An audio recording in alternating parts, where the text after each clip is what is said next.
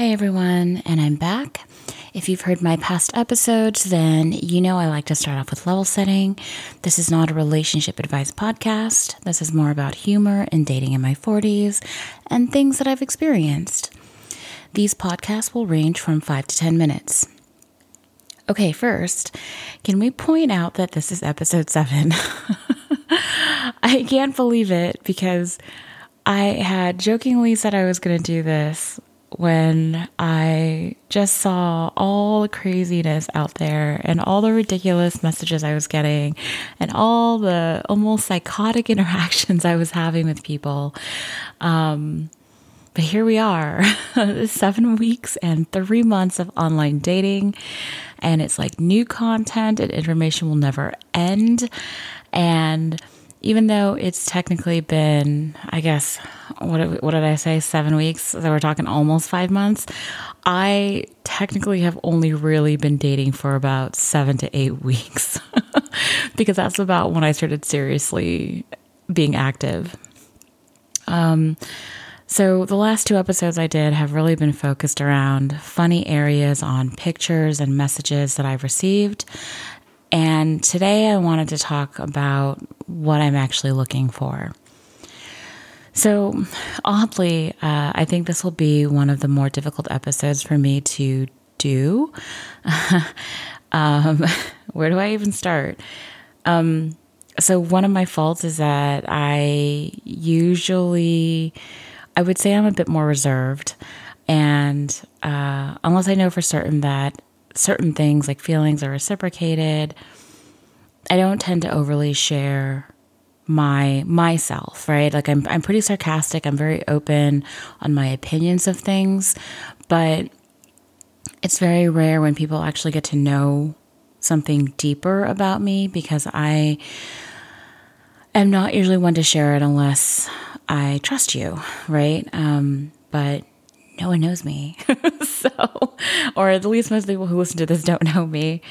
Um, so, doing these podcasts really have been eye opening and I'm not going to say life changing. Obviously, it's only seven episodes, but it has really kind of helped grow me into learning things about myself that I didn't even know.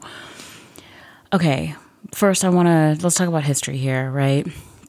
When you look at the role of women through history, up until the last like 60 to 70 years, many women didn't go to college because it wasn't encouraged, it wasn't supported, it wasn't expected, right?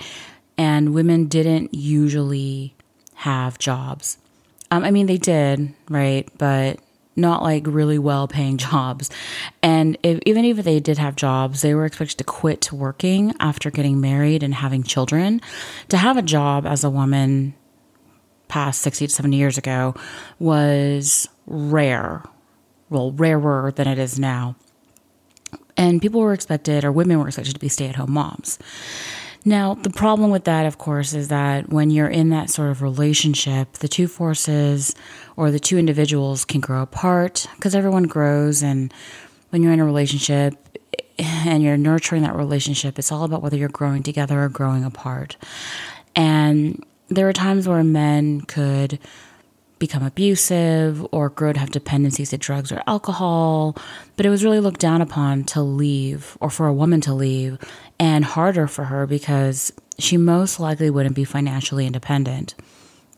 But today, most women are educated and have jobs and can support themselves, and statistically, more women have received a higher education compared to men. Now, higher education or no, women today do expect the man to bring more balance into the relationship because they work and they strive to live their life and improve their life the way that they need to.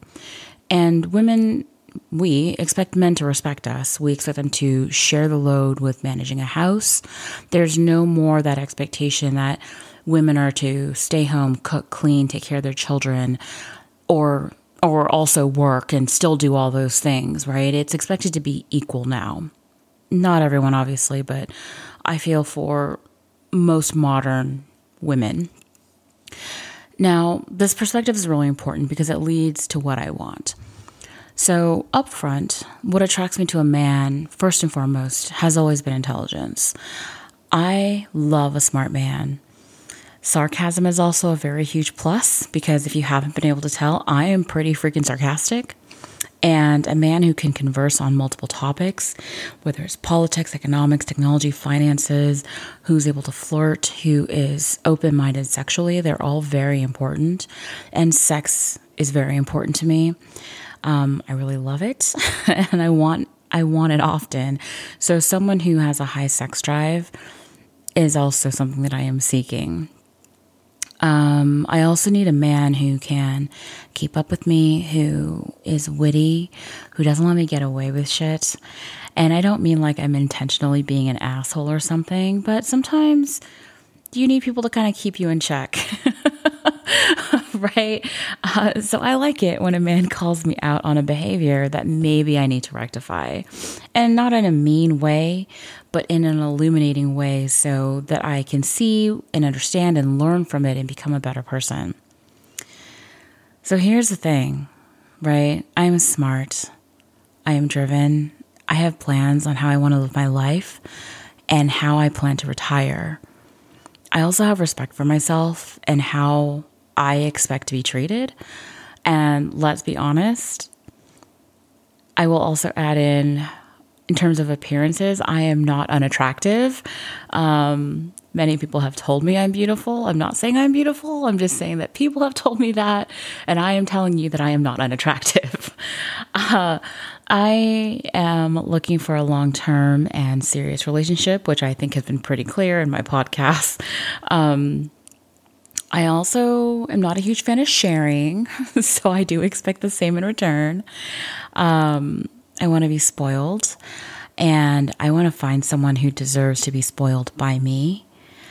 Um, my love language is acts of service, which means I like doing something unexpected and helpful or thoughtful for someone. And having that style returned back is also what makes me really happy.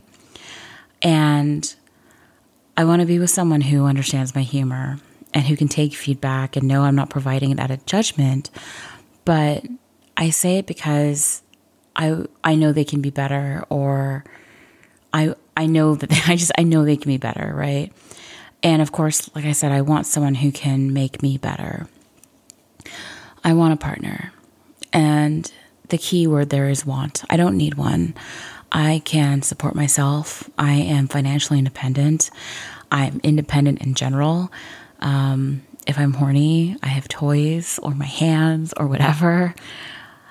I want someone who's going to bring value to my life and who's romantic, who can plan and take care of himself and be his own person out of our relationship. I don't want one where we don't know what to do without each other.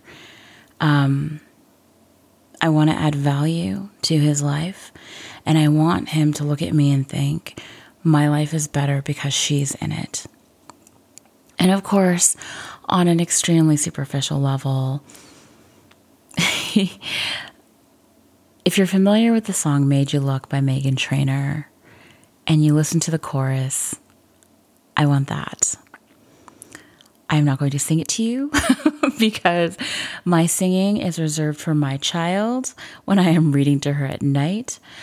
But the reason that that is so important is because I want the man I'm with to think that I'm attractive, whether I am decked out wearing a dress and heels or I'm wearing nothing but his t shirt, messy hair, and all.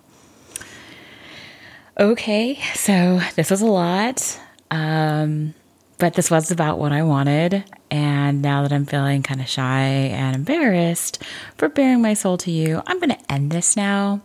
So, next week, we will talk about terminology that I, or more terminology rather, that I have learned. And I look forward to chatting with you all again. So, have a great week. Talk to you guys next week.